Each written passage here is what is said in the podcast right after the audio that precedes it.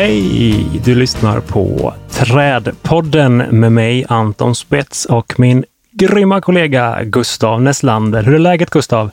Tackar, tackar, tackar, tackar. Jo då, det är bara bra med mig. Tackar som frågar. Hur är det med dig Anton? Det är bra. Mm. Jag känner med att jag befinner mig på en, en, en lugn ö. Men det stormar. Det är så vansinnigt mycket att göra i april månad. Eh, mm. Så att eh, när man får en liten uns av lite ledighet så ska man fånga den, tycker jag. Hur är det själv? Ja, precis. Nej, men vi, vi blev lite sena med det här avsnittet, för vi var bara tvungna att även hinna träffa familjen lite, känns det som, ja. när det väl var påskhelg. Reboot. Ja, så kan det vara. Ursäkta ni som eh, gick lottlösa där eh, förra söndagen, men eh, vi kommer ikapp. Det gör vi, mm. alltid. Eller hur? Kommer ikapp och vi kör om. Ja, precis. Um, ja, men vad har jag gjort sen sist? Jag har uh, spejat på plataner såklart. Försökt mm. uh, hitta fräscha stammar och bark att lägga upp foto på. Mm -hmm. um, sen har jag gjort en liten företagsfusion. Äsch. Hepp. Ja, jag slog ihop mitt företag med ett annat. Med, mm. eh, ja, men vi, jag slog ihop mig med Johan Östberg, vi heter fortfarande Trädkontoret. Eh, vill inte fastna i LinkedIn-träsket här. Det, det är ju ett forum jag använder ganska friskt, LinkedIn. Men mm. jag tänker att det, här, det ska inte vara det jag gör här i podden. Sitter och så humble braggar lite och ja, nu är vi så hjärtligt glada att meddela att eh, så som man låter på eh, LinkedIn. Och vi har en, en fantastisk en, eh, nyhet att dela med oss av till alla våra följare. Vi har fått ett stort jobb. Det är lite så. Mm. Nej, men så det, det, det, det, finns andra forum för det helt enkelt. Men du, eh, vad har du gjort sen sist?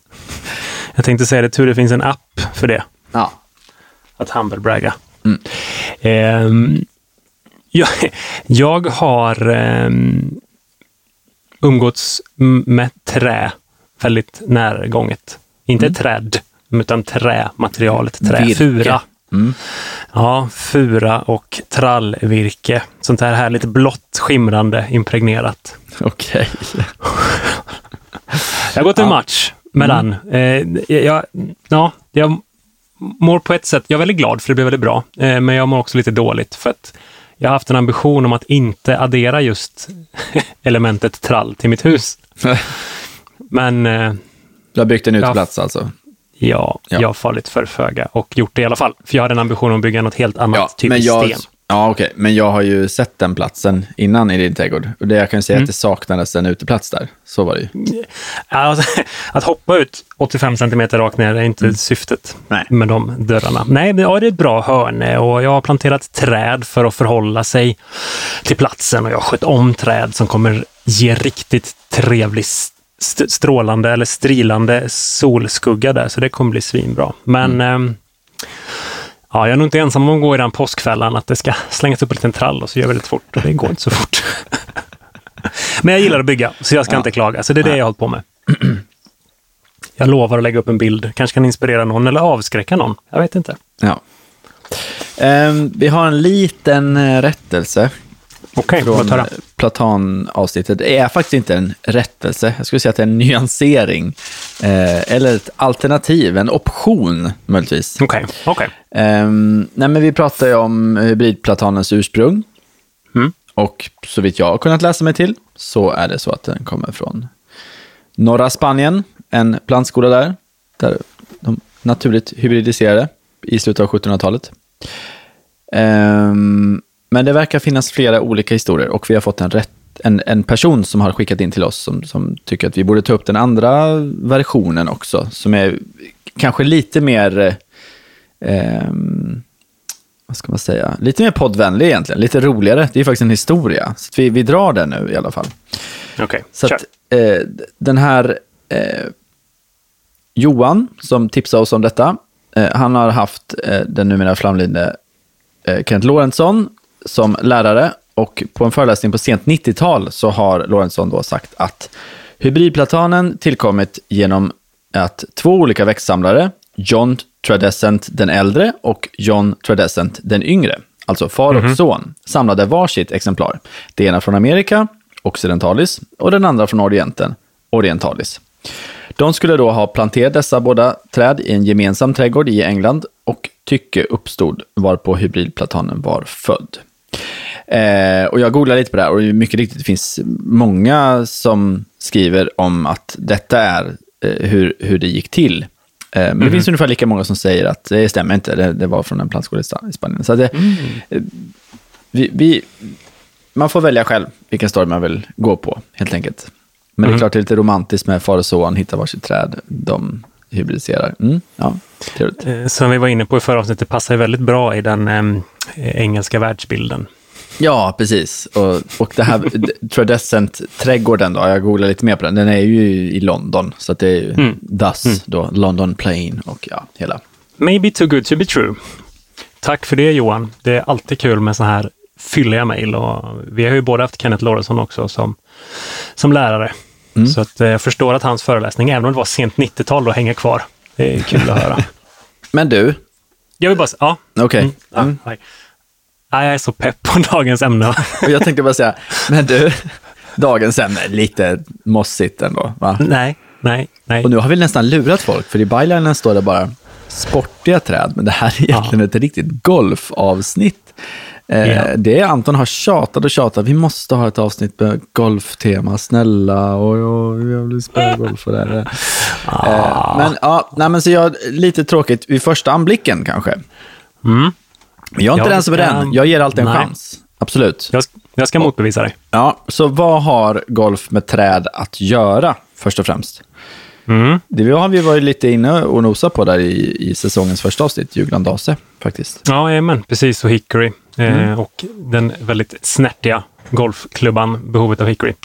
Eh, det är klart det är så. Eh, Guttaperka, bollen, gummit. Mm. Men det är inte riktigt det vi ska liksom komma in på idag, utan det handlar ju om en väldigt specifik golfbana som vi också pratat om tidigare, en väldigt specifik tävling. Mm.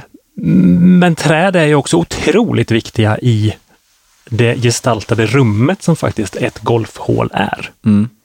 Och det ska vi grotta ner oss lite i och, och, ta lite hjälp av dels då den här specifika tävlingen och specifika platsen, men också ge lite ännu längre historia till hur faktiskt golf började. Jag kan säga så här, det lilla, lilla golf jag kan och så. Eh, mm. nej, men jag har, jag har spelat lite, lite, lite grann i unga år. Jag tog aldrig riktigt sån här, vad heter det? Där man får... Grönt kort? Nej, det har jag inte. Eh, men jag fick spela med handledare och sånt en stund. Skitsamma. Ehm, men där jag bor så finns det lite olika golfbanor ganska nära mig. Den ena är så här lite budget, lite billigare. Ligger mm. ganska nära motorvägen. Inga träd alls. Nej. Och så har vi en annan som är lite lyxig, fin. Där går folk med kravatt och det är... Inte kravatt. Nej, okej. Okay.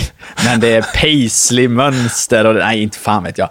Men, eh, men där är det massa träd. Det är fint, det är lummigt, det är, mm. liksom, mm. det är vattenspel, det är små fontäner. Det är, ja. Eh, så det känns som att det, det finns en, en stor skillnad här mellan de här liksom, billiga golfbanorna, kanske nyanlagda, mm. inte så mycket träd, kanske inga träd mm. alls. Eh, det är blåsigt, det är svårare att spela, det kanske inte är lika kul heller, förutom när det är riktigt göttigt väder. Och så har vi de här skyddade med träd och, och, och, och där träden också är liksom hinder såklart på banan. Och, och det är ju ganska tramsigt att göra sån här, vad heter det, eh, en L-formad bana, vad heter det? Något med ben. Dogleg. Dogleg, precis. Om man inte har något träd, då kan man ju bara skita det där doglegget och slå rakt mm. över, eller hur? Så att ja, nej, jag har väl förstått att träden är viktiga i golfbanesammanhang i alla fall. Mm. Mm. Nej, men så är det ju. Jag tror till och med att den här budgetbanan nära dig, den har till och med plastgriner. Så kan det vara. Så kan det vara, mm. absolut. Men, ja, en sista grej då, innan vi går djupt in i dagens ämne. Nej, inte sista grejen, mm. men um, jag, sitt, jag associerar ju golfbanor med en annan sak. Jag som kommer från, har mm -hmm. förflutna i plantskolebranschen. Låt höra. Ja, alla i plantskolesverige, eller i trädplantskolesverige, vet vad ett golfbaneträd är. Inte jag. Nej, okej, okay, det vet inte du. Um, jag har aldrig beställt ett golfbaneträd, nej, inte ens när jag jobbar nej, det, på golfbana. Ja, nej, det, jag tror inte du får beställa golfbaneträd ens. Det, så är det. Nej, nej. Jo, men för att eh, i plantskolor så är det ju, även om man är väldigt duktig på att ta vara på det mesta och se till att alla träden så småningom blir salufärdiga av högsta kvalitet och går ut till kund, så finns det ju ändå ett visst svinn. Det är mm -hmm. träd som blir lite krokiga, eller som råkar, när man ska lasta det på lastbilen så skrapar man i stammen i någonting och ja, eh, den går ju inte att skicka iväg till kund. Eller så är det ett träd som man eh, man råkar knäcka, knäcka grenarna på ena sidan, så det är bara, träd, det är bara grenar på den, på den ena sidan. Då. Eh, mm. och så vidare. Ja, fula träd helt enkelt. Och de här tar de flesta plantskolorna och lägger bakom, på baksidan på något sätt. kan man, alla har en baksida någonstans. Där lägger man ja. de här. Antingen kan man ju flisa ner dem, göra kompost av dem eller vad man nu gör. Eh, elda med dem, eh, göra värme till växthuset eller vad fasen man nu gör.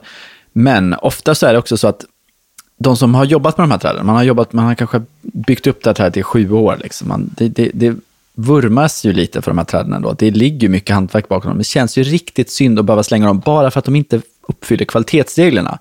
Trädet mm. är inte döende, det är fullt friskt, har full vitalitet, men det är fult. Där kommer golfbaneträdet in. För att, eh, särskilt på 90-talet, tror jag, även 80-talet, så byggdes mycket golfbanor i Sverige från scratch. Liksom. Eh, även in på 00-talet faktiskt. Ja, precis. Och det görs ju fortfarande. Så eh, kunde det ringa folk och säga, vi ska ha en golfbana. Eh, eller vi har en golfbana kanske. Vi behöver mm. mer träd. Det spelar ingen som helst roll hur de ser ut, bara de är billiga. eh, och vi ska ha riktigt mycket träd.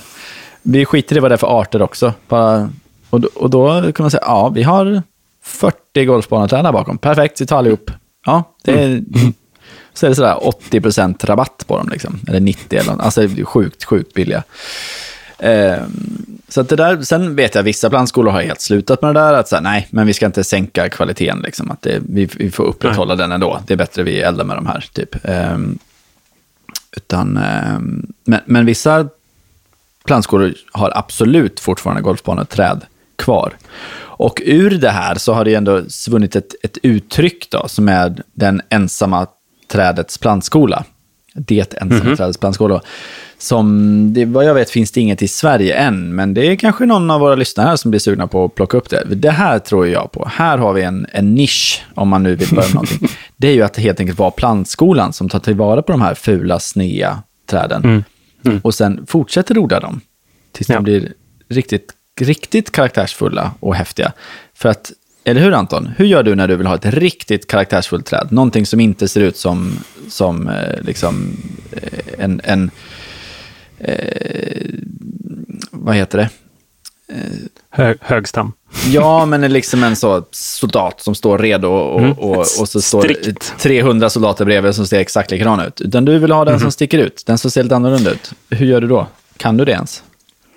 Om jag vill köpa ett eller fram mm. Nej, du vill köpa ett. ett. Du som beställare vill få tag på mm. ett. Jag ser till att få åka till en plantskola och se mm. om de har några, så att säga, det kallar jag ibland för gottepåsen, när man kan få ner och välja på individnivå. Mm. Eh, och snarare kanske beskriver omständigheterna. Jag säger inte vilket träd jag ska ha, för jag vet inte det. Nej. Men jag vet vilken kvalitet det trädet ska ha på den här platsen. Mm.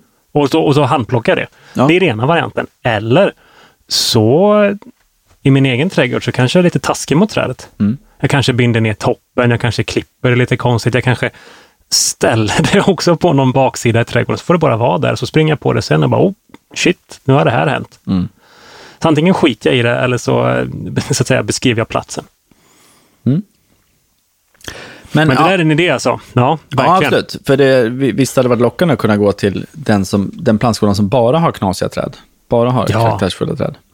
Ja, det hade varit helt grymt. Du kan inte få ett enda alléträd såklart, men det är inte det man är ute efter då heller. Nej, precis.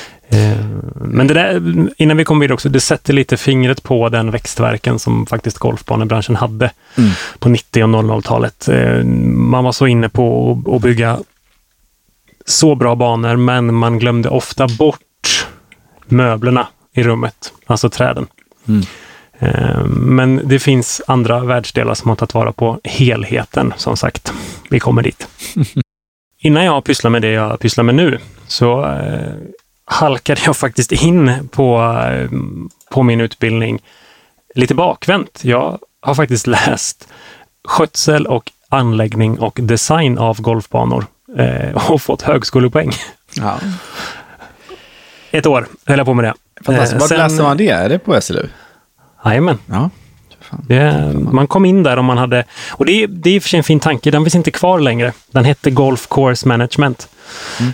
Eh, men det byggde på att du hade arbetslivserfarenhet av golfbaneskötsel och det finns ju ingenting sånt kvar på SLU idag. Eh, men det var så det började för tio år sedan. Eh, kom in där och fick verkligen, verkligen gotta ner mig i allting som har med en golfbana att göra.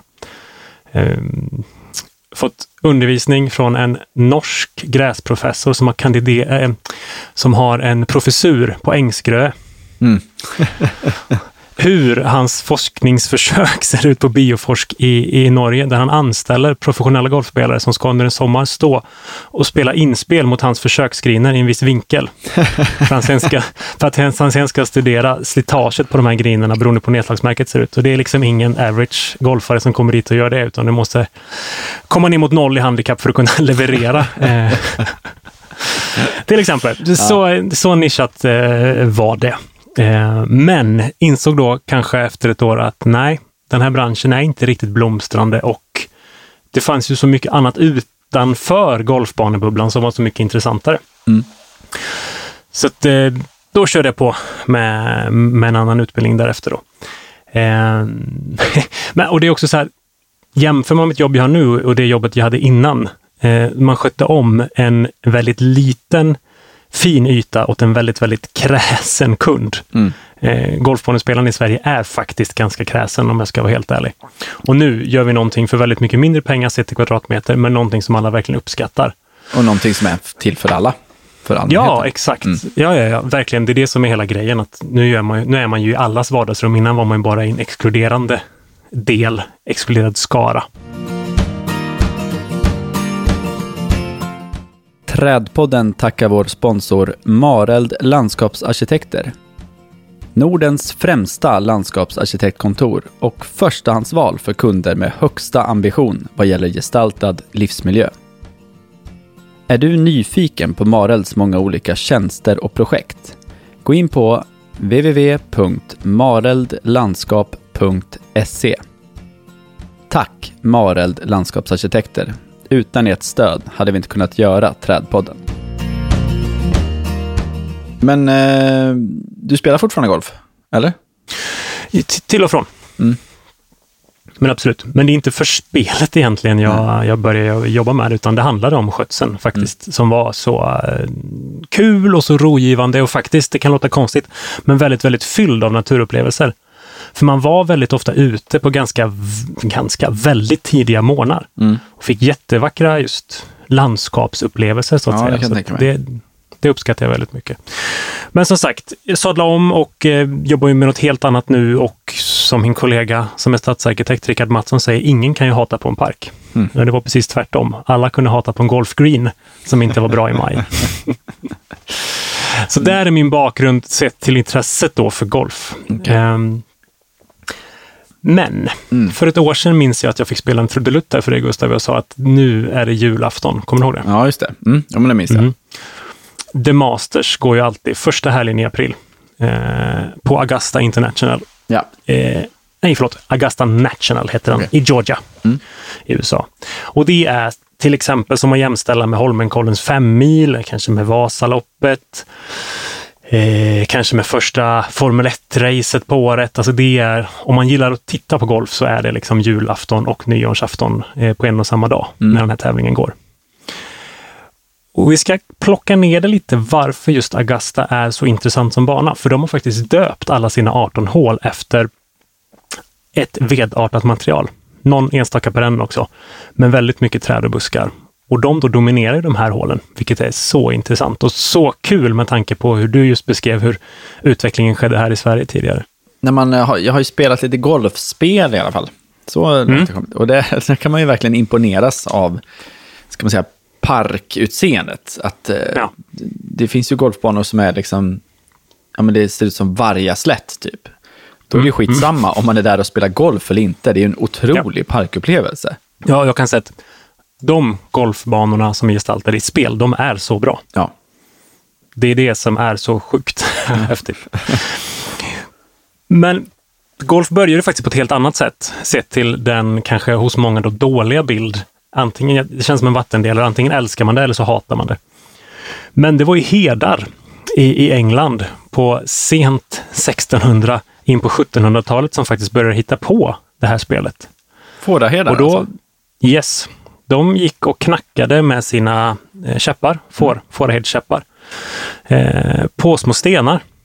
När de gick och liksom tog hand om sina får. Mm. Och eftersom det fanns otroligt mycket boskap då, så fanns det ju en ganska så att säga hög skötselnivå om man är lite nischad här nu. Mm. Fåren betade gräset. Ja. Ehm, så man insåg att det här gick ju ganska bra om man knuffade med sig den där stenen. Ehm, sen la ju sig fåren ner och vila ibland. De sökte ju skydd för vinden. Mm. Det här var ju väldigt ofta då mellan staden och stranden. De här remsorna som vi, liksom de karga utsatta områdena i, i England. Ehm, men på vissa ställen kunde fåren nästan gotta ner sig, bädda ner sig under en sanddyna.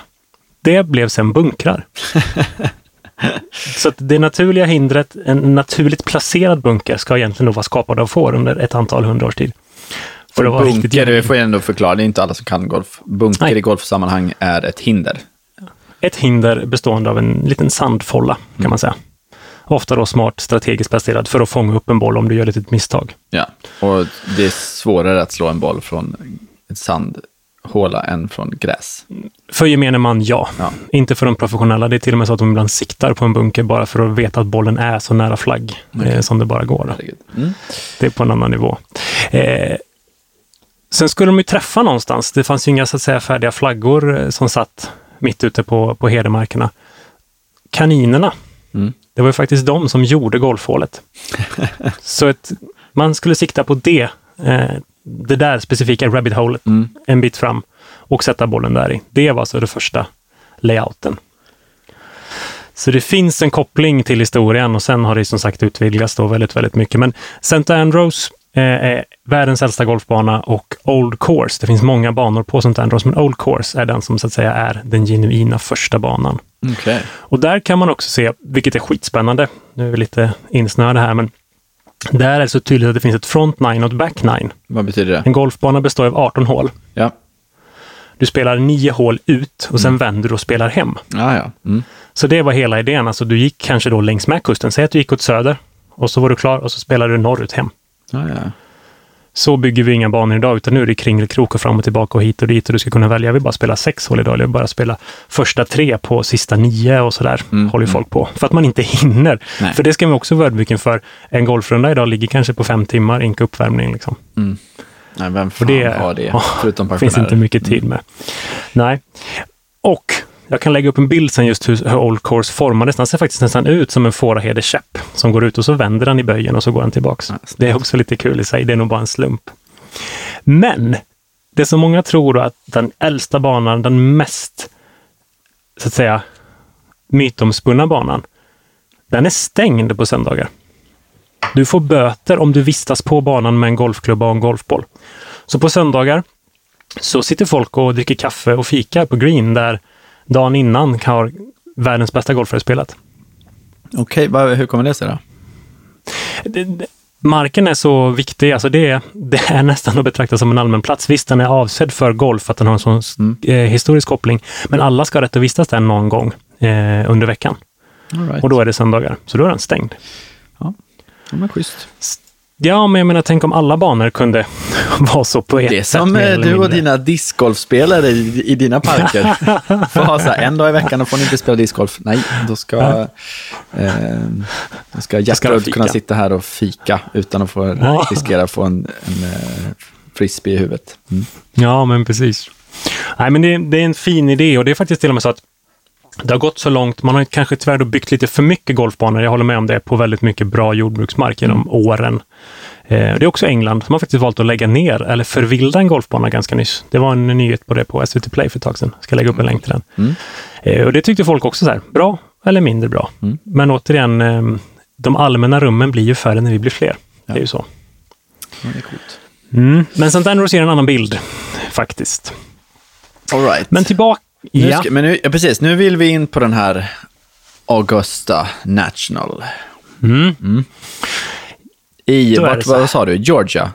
Georgia, yes, precis. Det här är varma, långa somrar. Varma, långa somrar. Eh, finns goda förutsättningar att odla väldigt vackra träd och mm. buskar. Eh, Så att det är klimatet... kanske samma klimat som i Spanien, typ? Ja, fast adderar väldigt mycket mer luftfuktighet. Ja.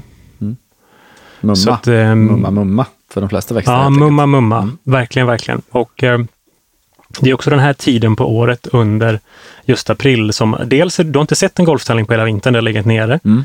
Eh, du är sugen på att komma ut och spela och så ser du då alla de här praktfullåren som är i, så att säga, till och med i blom. Mm. Lite kort bara om förutsättningarna också, för det här är en väldigt, väldigt, väldigt konservativ tävling. Säger inte alls så mycket om varför jag just gillar den kanske. till exempel, jag kommer nog förmodligen aldrig i hela mitt liv få titta på den. Nej. Det är omöjligt tyvärr. För biljetter går i arv och eh, det är sexsiffriga belopp för att se hela tävlingen. Mm.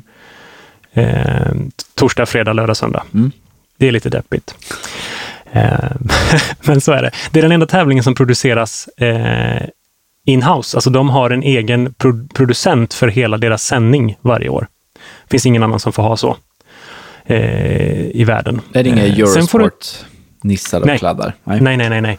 Det är långsamma panoreringar, det är stillsam musik, det var den jag spelade mm. i, i avsnittet förra året. Pianoslingor. Ja, kanske till. Nej, nej, nej. Du får absolut inte prata när någon slår, även om du är kommentator. Nej. Även om du sitter i Sverige, så är det tyst. De kan ha ett utlägg på gång och sen bara, ah, Babba slår. Jo, så det är också viktigt. Men det ska komma till, du får inte ha en telefon, du får inte ha en kamera på banan. Mm. Hardrace åker ut. Mm. Obönhörligen om du haft en biljett här i femte generationen. Hej då, tjong! så när folk ska hem efter en dag mm. så finns det så massa telefonkiosker mm. inne på banan. Så folk står och ringer telefonkiosk. Det är så otroligt uppfriskande. Det finns inte en enda leaderboard, alltså stora, stora digitala skärmar som talar om vem nej, som nej, leder. Mm. De är manuella. Eh, så det springer massa nissar bak där på de här på mm. balkonger för att flytta skärmar, flytta siffror och flytta text, vem som ligger var. det finns fyra eller fem sådana på anläggningen. Ja, det är riktigt fräckt. All, allting är målat i grönt. Mm. Alltså en läktare, ett tv-torn, grönt. Det finns ingen reklam whatsoever. Men det gillar jag. Och den, ja, Kuba-style. Eh, ja, om du vinner tävlingen så är du inbjuden på livstid, så länge du vill. Um, så länge du inte tar med din mobil. Nej, precis. Så länge du inte tar med din mobil. Alla som vinner får en grön kavaj. Mm. Den syts upp under sista rundan. En grön kavaj. Mm. En speciell grön. Den får du ta med dig hem under det året du är mästare. Sen hängs den i klubbhuset. Ja. Men du ska alltid komma på banketten den veckan och ha på dig din kavaj och hänga tillbaka den i klubbhuset sen. Mm. Vi kommer in på lite mer ritualer sen. Ja. men, men det här är liksom hör till för att bara sätta, så här finns ingen annan tävling i världen som ser ut. Um, och en sista del är också, man lyfter upp amatören. Mm. Så den, um, den tre bästa amatörerna i världen sett i ett rankingsystem får spela. Det kan vara också fem. Det är också då en väg in för amatören att bli proffs. Mm. Anläggningen ritades av Bobby Jones och Alistair McKenzie. de var bland de främsta, både spelarna och arkitekterna och anses vara bland de bästa arkitekterna eh, fortfarande idag faktiskt, vilket är intressant. Och Bobby Jones då, han var så otroligt duktig golfare, men han var så populär. Han var bland de första kändisarna, han var så på Tiger Woods nivå i så att säga kändisskap. Eh, så han köpte mark och byggde sin egen bana för att spela helt för sig själv.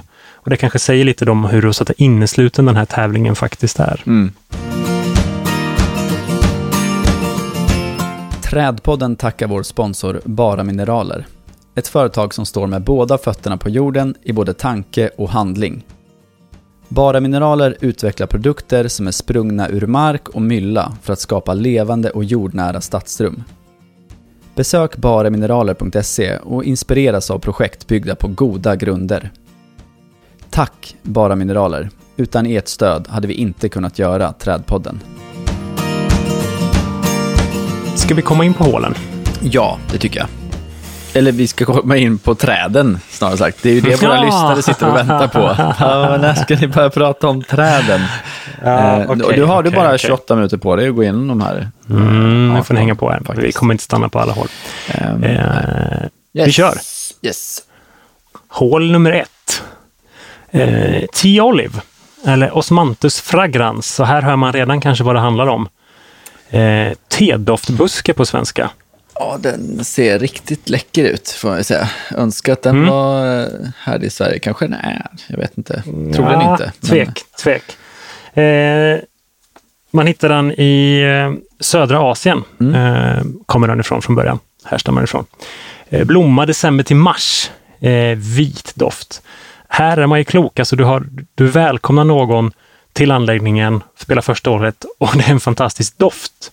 Jag tror inte någon har tänkt på att du just spelar golf och doftar. Nej. Det är ju fantastiskt. Mm, mm.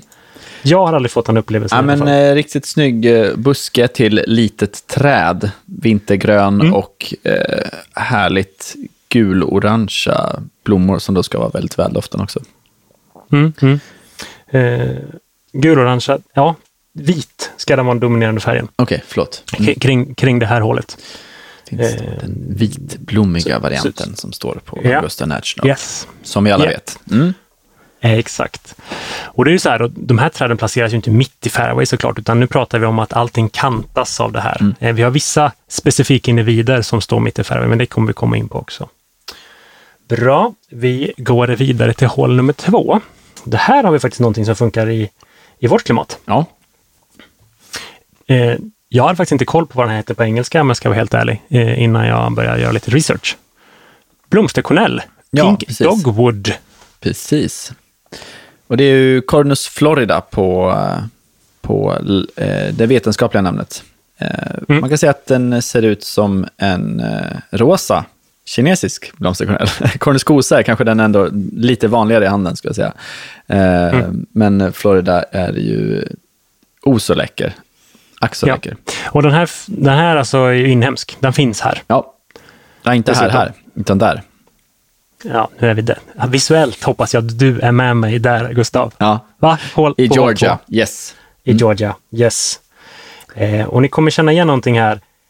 Blomma rikligt, mars till april. Okej, mm. okej. Okay, okay. De har alltså mm. koll på, de väljer växtmaterial som också levererar under Masters. Hur är det resten av året? Det är helt bara grönt.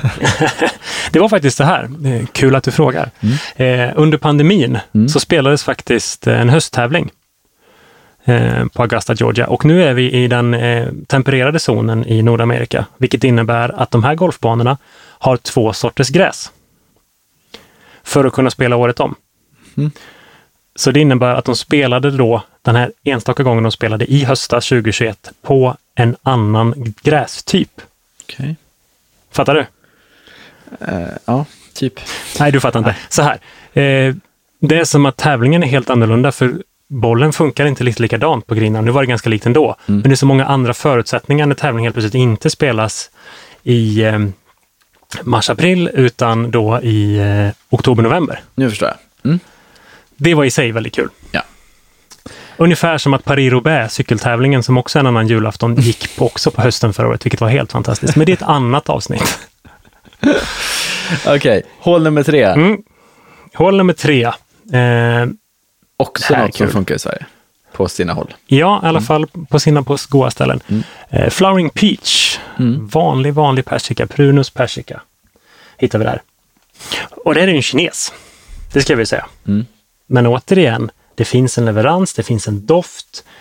Late March, så den kan vara lite, lite överblommad då när vi kommer in och, och har spelet, men ändå. Ja, jag kan säga som där... malmöit så blommar ju perskorna här nu i, eh, ja, vi är väl i andra halvan av april nu. Mm. Men det är ju annorlunda i Georgia. Där börjar våren ja. lite tidigare helt enkelt än vad det gör här.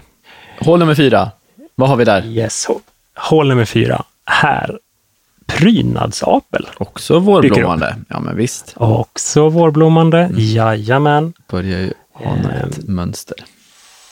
Vad sa du nu? Jag börjar ana ett, ett mönster. mönster. Ja, precis. Ja, men precis. Vi nöjer oss så. Ja.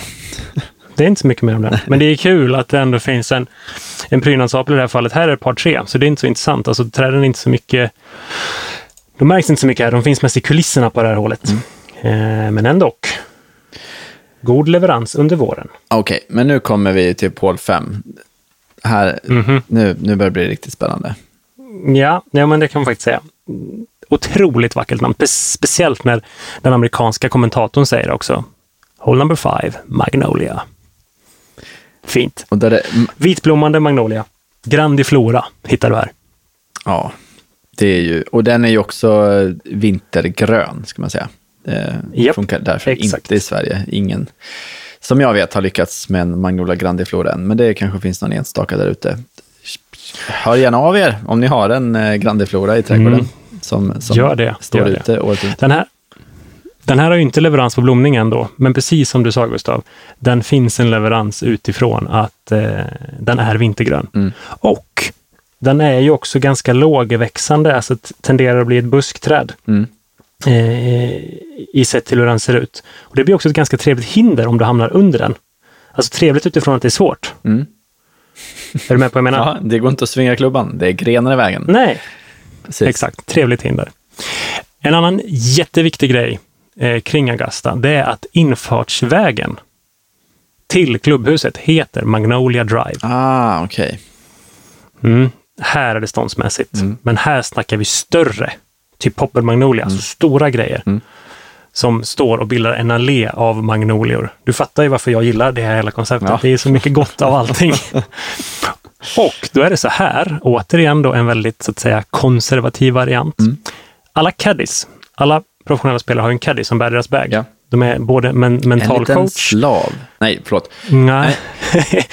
de tjänar så sjukt mycket pengar om de får gå mellan duktiga golfare, mm. så det är helt sjukt. Ja. Okay. Så att jag hade gärna gått med 25 kilo om jag fick dra in några miljoner i årslön. Ja. Men i alla fall, som jag sa, de är lika mycket psykolog eh, som de är så att säga bibliotek. Mm. Och då är det en liten sport att få så högt nummer på sin Caddis overall. Det innebär att ju senare du kör upp för Magnolia Drive, desto högre nummer får du på din overall. Aha. Så du ska... Intern liten status. Okay, så du ska komma sent till tävlingen helt enkelt? Ja, ja, för att då har du inte värmt upp. Jag menar, då, nu kör vi. Mm. okay. Ja, en grej som har legat kvar. Um, håller med sex. Juniper. Och här tänkte jag, liksom, okej, okay, en. Varför har de det i det här klimatet? Det måste ju vara svårt. Mm. Alltså med tanke på hur varmt det är och hur fuktigt det är. Det är inte alls en. Det är Juniperus virginiana. Det är ju det det är. Ah, okej. Okay. Mm. Har du koll på Red Cedar? Ja, den amerikanska enen helt enkelt. Ja, exakt. Det är det det är. Eh, betydligt mycket mer eh, rimligare. Också väldigt ofta använt som julgran i södra USA. Jaha, ja, där kan de inte ha någon ja. rödgran än. Just det. Nej, precis, exakt. Så det är en trevlig variant. Den här doftar ju också. Samtidigt så det här hålet är kantat av ganska mycket mer blommande azaleor och så vidare. Men eh, självklart ska man så att säga hedra den lokala julgranen. Det är därför det här hålet har fått sitt namn. Lite kul. Men som sagt, det är inte vanlig en. Och Junipris virginiana kan man säga, den stöter man väl oftast på i Sverige som det lilla enen som finns med i julgruppen ganska ofta. Eh, och en hel del av dem har ju blivit utplanterade och blivit ganska stora i sina trädgårdar också. Så det är mm. Mm. En trevlig blyertsen. Och doftar ju också väldigt, väldigt gott som alla enar gör. Mm. Så det är också ett, eh, bara en sån sak som jag tror jag använt det i, istället för cederträ kan man också få det som eh, att lägga i garderoben. Mm. Håller med sju. Pampas. Ja. Den här är alltså fått sitt namn av pampasgräset på svenska. Ja, det är helt vanlig Cortaderia celuana. Den eh, finns i många eh, prunkande perenna trädgårdar, skulle jag säga. Ja, men precis. Men den är inte speciellt vanlig på svenska golfbanor. Nej. Den skulle ju få ganska mycket stryk tror jag om du hade en att eh, average golfspelare som slår ut sin boll där. Mm. Så att den finns ju bara för prydnad här. Den är alltså inte ens ett hinder på något vis, utan den finns på några utvalda platser. Men ack så trevlig, mm. absolut. Mm. Vi traskar vidare här. Ja. Hål nummer åtta. Jello Jasmine. Hur trevligt? Ja, väldigt trevligt. Ja. All form av jasmin, ja tack, alltså äkta jasmin. Um, är väl inget vi är uh, bortskämda med i Sverige direkt. Men uh, jasmindoften tror jag många kan liksom förnimma, även om man inte har uh, um, har bekantat sig så mycket med själva jasminbuskarna så är det ju en otroligt härlig doft. Det närmsta vi har väl, är väl eh, jasmintryt, som inte är släkt med jasmin, men även bjuder på den här härliga doften. Mm. Glycemium sempervirens eh, på latin. Mm. Här är också en liten intressant sak. Nu kommer vi tillbaka till lite doftande växter igen. Mm. Vi närmar oss klubbhuset igen. Mm. För i det här fallet så spelar du eh, nio hål och så kommer du tillbaka till klubbhuset och går ut på en loop igen då. Så det här är en annan typ av form mm. på banan. Mm. Men det är inte uttalat, men jag vill tro att man har då haft som fokus att sätta mer dofter kring själva klubbhuset, för där rör du dig i alla fall. Ja, just det. Så återigen, växt, växtval och design hänger ihop här ska man väldigt, skapa väldigt tydligt. hela banans arom, eller vad säger man, när man liksom kommer dit ska man känna, ja. oh my god, här ja. luktar det jasmin och annat gött, gött, gött. Ja, men det finns en helhet, det är det jag menar. Vi måste bli bättre på att tänka helhet. Nu är, nu är jag inte bara på svenska golfbanor, nu är jag generellt. Ja, ja, ja men det är, det är mycket både form och funktion här, absolut. Ja, um, ja. Men det är också på en plats där man kanske inte är lika begränsad av så här ståndort som vi är i Sverige. Där man hela tiden får tampas och slåss för att växterna ska överleva. Ja, ja, ja absolut. Jo, så, så är det ju. Men samtidigt så, eh, vi kommer lägga upp lite bilder eh, från Augusta, absolut. Eh, även om det är lite krångligt för dem som sagt, de äger sin egen content eftersom ingen annan får fota där. eh, så sett. Men de bygger ju, strukturen är ju mycket tall. Ja. Eh, det är liksom strukturen, alltså det här är så att säga guldkornen på varje hål. Då. Vi nämner nummer åtta, kommer in på hål nummer nio eh, och närmar oss klubbhuset igen då för att gå ut på sista nio. Carolina Cherry. Just det. Prunus caroliana. Caroliniana. Mm. Caroliniana, precis. Återigen då ett eh, vintergrönt träd som eh, också har sin härstamning från Georgia. Eh, väldigt, väldigt trevlig bladform. Eh, blommar i april. Vitt. God doft. Känner jag, den skulle jag vilja ha i trädgården. Mm. Om jag kunde. Ja. Mm. Ja, den är, den är fin. Man jobbar också ganska mycket med att placera växterna eh, utifrån kameraton. Mm. Så du har, också, du har en tanke på att när du är på ett hål så ser du också vilken växt det handlar om. Just det. Det är lite intressant. Okej, okay, det var första nio. Det gick ganska fort. Eh, sista nio. Här kommer det att komma lite mer utsvängningar, för det är ofta på sista nio på söndagen som det avgörs, att du har spelat tre och en halv runda. Mm. Sista nio, då händer det grejer. Vi vill tacka vår sponsor Stångby Akademi. Stångby Akademi är ett grönt kompetenscenter som erbjuder kurser för dig som vill utvecklas i din yrkesroll. Du kanske vill bättra på din växtkännedom eller lära dig mer om beskärning och trädplantering. Gå in på stångbyakademi.nu för att ta del av deras ständigt uppdaterade utbud av kurser. Stångby Akademi hjälper dig till rätt kompetens för ditt projekt enligt mottot Tillsammans bygger vi framtidens gröna nätverk. Ja, men då har vi hål nummer 10. Eh, så har du skrivit att det är kamelia. Ja, precis. Det är det. Och. Camellia japonica, faktiskt. Just det. Det är en sån här, eh, det är en sån som man har i kruka, kan jag säga. Ja, och flyttar in och ut. Och, yes, och bilderna på deras hemsida tror man att det är liksom en, aha, här är en liten ros som min mormor har på sitt bord, ungefär så mm. ser det ut. Men det är alltså en, eh, en ros som kommer från Kina och Japan. Återigen väldigt, väldigt doftrik. Mm. Eh, och väldigt, väldigt klassisk. Den är väldigt, väldigt gammal.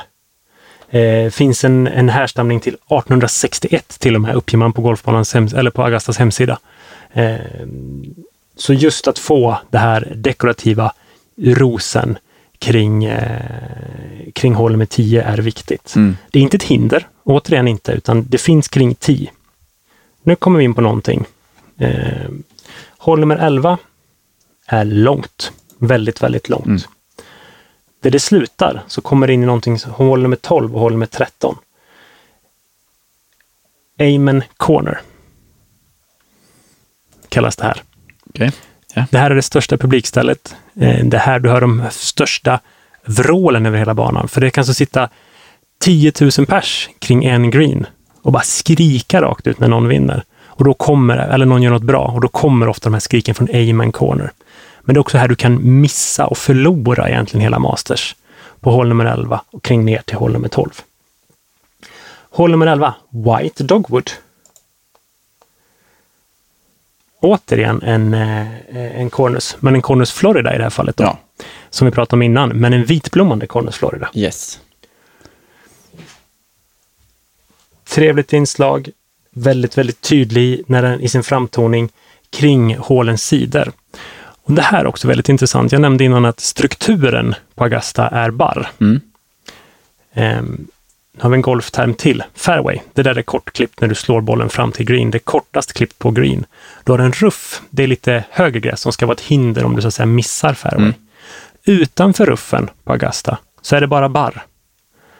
Det är barr och det är barr och det är barr och det är barr. Så man samlar alltså upp barr eh, från när tallarna på banan släpper barr. Och så lägger man det under, som en mulch, fast med barr. Ah, vad fiffigt.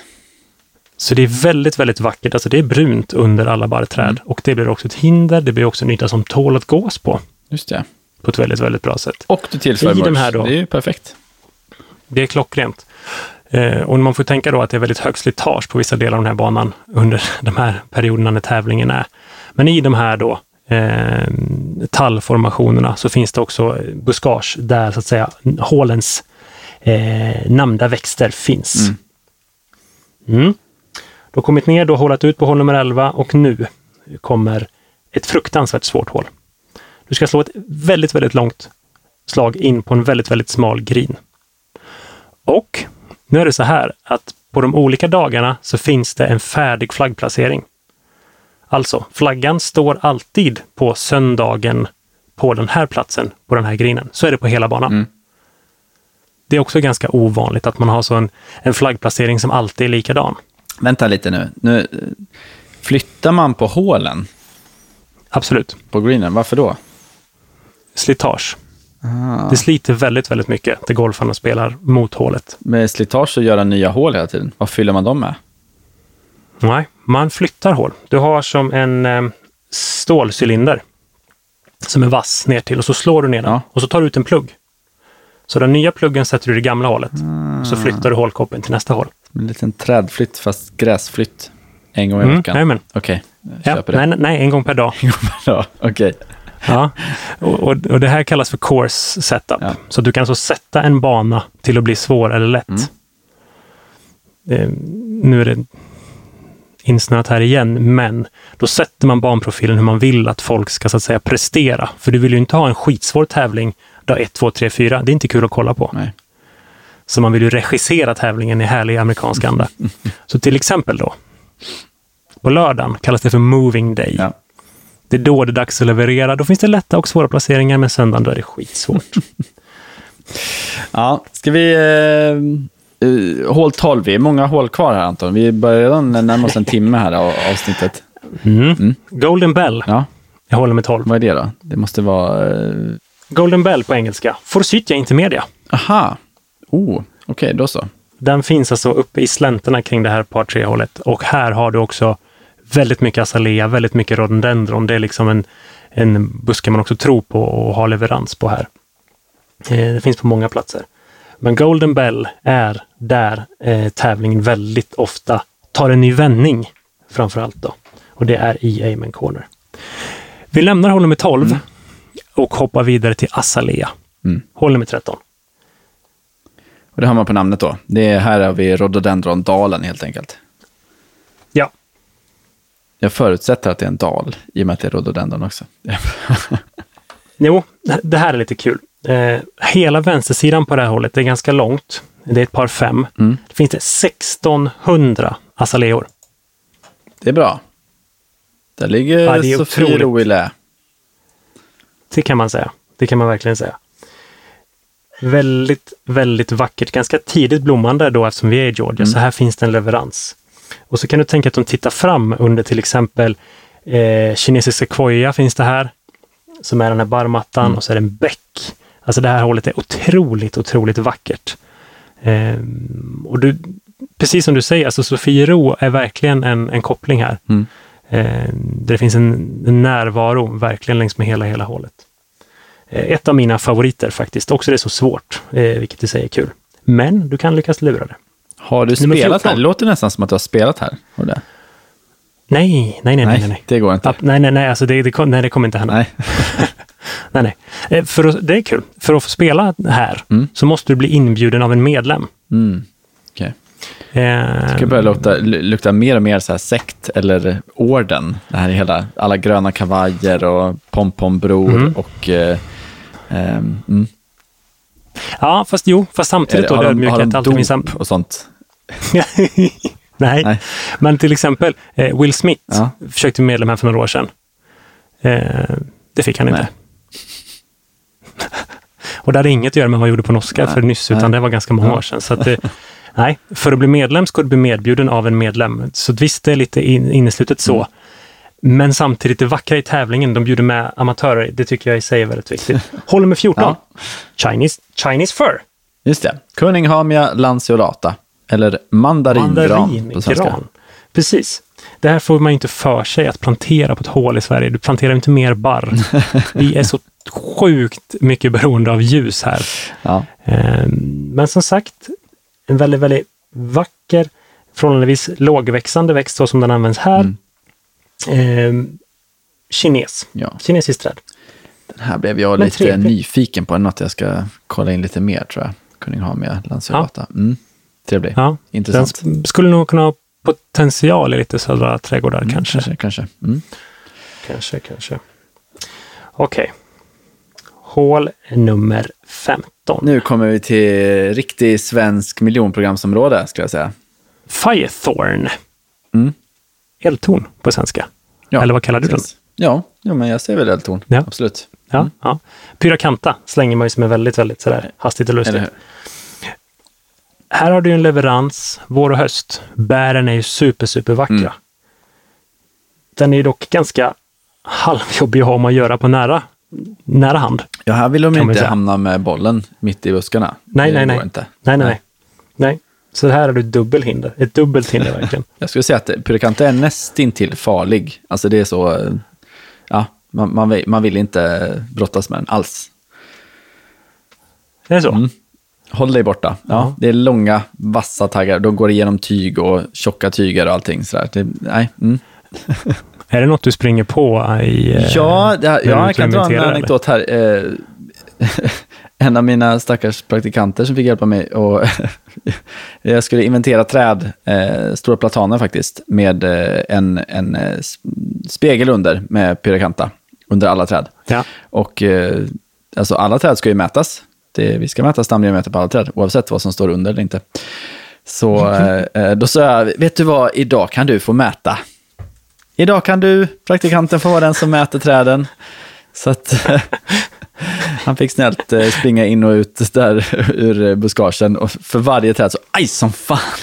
Så, ja, trots eh, jeans på och eh, mm. så kan det gå. Skitsamma. Ja, det är inte alltid inte glassigt att inventera alla gånger. Det är faktiskt bland de få träden på Augusta som är native to Europe. Här har man plockat med sig träd från Europa Mm.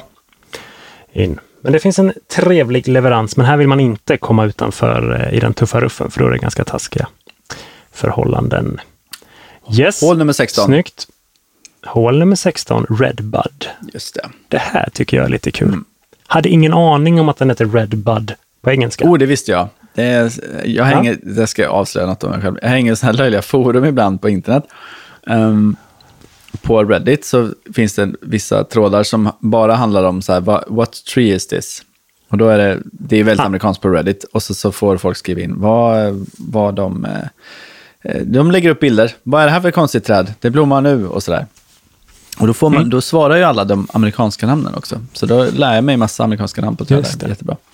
Ja. Ehm, Jag kan säga så här, när jag skrev det här manuset Gustav så satt jag och mös verkligen. Så tänkte jag, om Gustav inte håller ut i 15 hål så kommer han bli glad när vi kommer fram till hål nummer 16. Ja, men Du gillar ju Judas träd. Ja, alltså Cercis är ju en otrolig leverans. Sen så är jag nästan mer förtjust i den europeiska Sillikvastrum. Eh, Okej. ja, mest för att den är, jag vet inte, den är, den är fet och eh, man har väl länge varit så här, ja, kanadensis är mer härdig, jag vet inte. Men jag har ju hittat Mhm, Sillikvastrum i Malmö som är rejäla och fina också. Um, Ett eh, väldigt roligt träd, verkligen. Blommar Ja. ju liksom, blommar ju direkt på stammen. Det är superknepigt. Ja. Eh, ja. Tydlig fabaceväxt i och med att det är ju ärtliknande blommor och så får ju sen också ärtskidor till frukt eh, gott om det, rikligt ska jag säga. Mm. Mm, mm. Cercis canadensis, vi sa nog aldrig det, eh, men det är den amerikanska varianten av judasträd. Ja, precis. Och precis, färgen är ju varsellila, mm. om det ens finns att benämna. Ja. Alltså den är så skrikig. Mm. Och, och, man tror ju så här, nu har trädet fått, det blir tokigt, det sätter blommor överallt. Mm. Precis, som att det, det, det är värre än mitt legoträd. ja, helt fantastiskt. Ja, ja men kul. Och hål nummer 16 är ett väldigt häftigt hål, för det är ett par trea. Så du slår över vatten hela vägen och kan bara landa på en green. Ah, okej. Okay. det kan bara, ja. antingen, antingen går det bra eller så går det åt helvete? Ja, ett ja så kan man säga. Och det är så, grinerna är så svåra på den här banan, de är så stora. Så det kan vara så att återigen då, finaldagens flaggplacering. Slår du inte bollen rätt och så att säga rullar tillbaks eller spinner tillbaks för att komma fram till flaggan så kan du aldrig komma fram till flaggan. Mm. Så svår är efterplaceringen på sista dagen. När de spelar in här, man spelar in och tränar på banan ungefär eh, en vecka innan eh, tävlingen är, så finns det också en inofficiell tävling här där du ska eh, alltså, slå golfbollen stenhårt och kasta macka med den. Proffs kan det. Så de gör en riktigt, riktigt topp. Och så upp på green. Jajamän. Okay.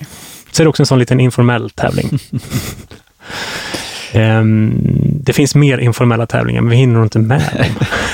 Hål nummer 17. Hål nummer 17. Ja, det här. Nandina domestica, aldrig hört talas om. Heavenly bambu. Alltså himmelsk bambu. Påminner väldigt mycket om eh, eh, pyrakantan faktiskt. Alltså det är ju ingen bambu. Det hoppas och tror jag inte i alla fall. Eh, nej, det kan inte vara nej. bambu. Det... Nej, nej, orientalisk buske ja. är det. Um, ja. Eh, finns väldigt ofta nära dörrar i japanska hem. Mm. Placerar man den. Så det kanske finns en tanke om himmelsk bambu kopplat till det. Okay. Mm. Symbol för att ge tur. Eh, sen kanske det är för sent att ha tur på 17 hålet. Eh, I det här fallet om du har en ambition om att vinna. Ja. Ehm, vi har faktiskt pratat om det här hålet innan i podden. Okej. Okay. På det här hålet stod Eisenhower Tree. Presidenten var ju medlem. Eisenhower, vad heter han i förnamn? Jack Eisenhower. Kommer inte ihåg. Men hur var det nu? Han ville hugga ner det, eller vad var det? Nej. Det var ju i vägen för hans andra slag ja. hela, hela tiden. Så han gick upp till klubbledningen och sa att hej, den här tallen som står här, kan vi plocka ner den mm. snälla? Den är i vägen. Ursäkta, vad heter ni? Eisenhower, ja. Nej, det går inte. ja, det är riktigt bra. Mm. Så det är liksom, ja, nej, spelar ingen roll. Men i en eh, isstorm som händer här ganska, jag ska inte säga ofta, men i alla fall vart femte, vart tionde år, så förstördes hela den här gultallen. Sydlig gultall. Oh. Mm. Eh, eller lobolytall mm. kan man också säga då. Och det var en bjässe, alltså säkert 150-200 år gammal, förstörd. Och man hade faktiskt varit så försynt som man hade satt en arvinge bakom som skulle kunna ta vid om den första dog. Den gick också åt pipan. Oh, nej. Mm. Så att eh, här har man placerat då, hade placerat träden mitt i vägen. Det gick så långt att en golfklubb i Skottland faktiskt erbjöd sig att skänka ett ekollon som skulle kunna bli ett nytt träd, för de hade ett så att säga ett, eh, ett systerskap, eller har ett systerskap med Augusta. Och då har de också ett Eisenhower Tree, men den ek där. Mm. Men den, den, har man faktiskt inte satt upp och placerat och det finns ett otroligt klassiskt ögonblick. För det var så svårt att slå det här trädet, för tänk dig att grenen kanske går ner, kronan går ner till 1,50 ovanför mm. mark. Och så har du barren ja. då. Och det är vägen på andra slaget. Så det finns ett klassiskt, klassiskt slag där, där Tiger Woods står liksom han, han har så böjda ben, va? det är nästan jägarställning under den här Eisenhower Tree och får till ett skitbra golfslag. Eh, och han vann sen första gången Masters. Så klassiskt träd som inte finns, det är sjukt deppigt. Okej, nu, nu går vi i mål, heter det inte på golf, utan nu... nu eh, hålar vi ut. Nu hålar vi ut, ja. 18 mm. hålet. Japp. Det här var faktiskt intressant. Det, här var, det var en faktor i år. Eh, Holly heter den. Ja. Järnek, Ilex opaca. O, opasa. Opaka. Opaka. Ja, okay. mm. eh, det här är tuffa grejer att slå ut i. Alltså det, det, finns, det är så buskigt och så tätt och så är den evergreen, alltså året om grön. Eh, kantar båda sidor av hål nummer 18. eh, höll på att fälla årets segrare, faktiskt. Han var där ute andra dagen, men han klarade sig och vann. Okay. Ja, men spännande. Um, gissa att det är lite mer busklikt också, de här järnekarna där. Inga stora träd av dem inte. Nej, fun funktionen är ju framförallt det. Eh, kanta banan, stå på rätt ställe där du riskerar att slå ut bollen. Mm. Eh, och, och, bli ett hinder. Mm. Eh, verkligen så. Scotty Scheffler hette han som vann i år, första året han vann. Eh, han fick 25 miljoner för den bedriften. Mm. Det var han värd, va? Det var han Vilken värd. Kämpe. Oj, vad han slet. Han spelat på den här tuffa banan bland alla azaleor och Judasträd. Ja. Jag, jag, kunde inte låta bli att säga hur mycket han vann. Jag visste att du skulle skilja på det. Nej, men jag hoppas ni har fått lite, lite ny inblick i en väldigt spännande sport som har också väldigt mycket kultur kopplat kring sig och historia. Um, jag tänker vi ska göra fler sådana här teman framöver, Gustav, när vi just tar ett grepp och just får fram en samling växter utifrån ett koncept. Mm. Jag tycker det är ganska kul. Ja. Ja, men det är intressant. Och eh, jag gillar det här med helheten du pratar om. Just det med dofter, vårblomning. Ja, men det var intressant, det måste jag ändå säga. Jag är imponerad mm. över eh, hur pass kunniga man var redan då. Mm. Och även i golfsammanhang, måste jag säga. Så det är ja, roligt. Jag hade gärna åkt dit och eh, tittat på blommorna och träden. Så kan jag säga. Ja, ja. och jag, jag har kollat på den här tävlingen i 11 år i rad, mm. eh, alltid i april. Så den är, ja, det är så trevligt. Det är så mycket ögongodis. Eh, och generellt, konceptet. Fler borde titta på konceptet eh, när man gör det här och en helhet. Att vara trädgårdsmästare på Augusta är nästintill eh, lika hög status som att vara ansvarig greenkeeper. Fett. Ja, men eh, med det sagt så är det väl dags att avsluta veckans avsnitt. Ehm, mm. Jag har... Med så här mycket golfkultur, har du något boktips kanske runt ja, om? Jag vill slänga in ett litet kulturtips och det har inget med golf att göra överhuvudtaget. Jag kom över en eh, barnbok, alldeles nyutgiven vad jag vet, eller typ kom ut förra året eller något sånt. Eh, skriven av Lisen Adbåge. Emma mm. Adbåge kanske många känner igen. Eh, antar att det här är en syster, Lisen Adbåge. Eh, och boken heter Furan och mm. det här är alltså en rysare för barn. En riktig skräckhistoria. Alltså, men mysig. Men ändå faktiskt ganska obehaglig och läskig. Som då handlar okay. om familjen som kommer till en plats och säger här ska vi bo, här ska vi bygga vårt hus. Och så sågar de ner alla träd på platsen. Och eh, jag ska inte säga för mycket, men eh, det straffar sig. Det straffar sig att såga ner de där träden. Och eh, mot slutet så, mm, så är cirkeln sluten. Så, kan jag, så mycket kan jag säga. Mm. Jag rekommenderar alla som har barn som är över fem år att köpa den här boken faktiskt. Eh, och läs mm. den tillsammans. Den är supermysig och eh, har ju en otroligt bra sensmoral för oss som gillar träd. Att det är så här, tänk dig för innan du sågar ner ett träd. I alla fall det sista trädet som skuggar huset. Mm. Så eh, mm. ja. Eh, cool. Ja, den vill jag avsluta med idag. Den ska jag absolut köpa. Mm. Ja, härligt tips. Ska vi säga så? Det gör vi. Tack och hej. Mm. Nästa gång du svingar klubben på golfbana, kika lite på träden också. Absolut. Hörs om två veckor. Hej då!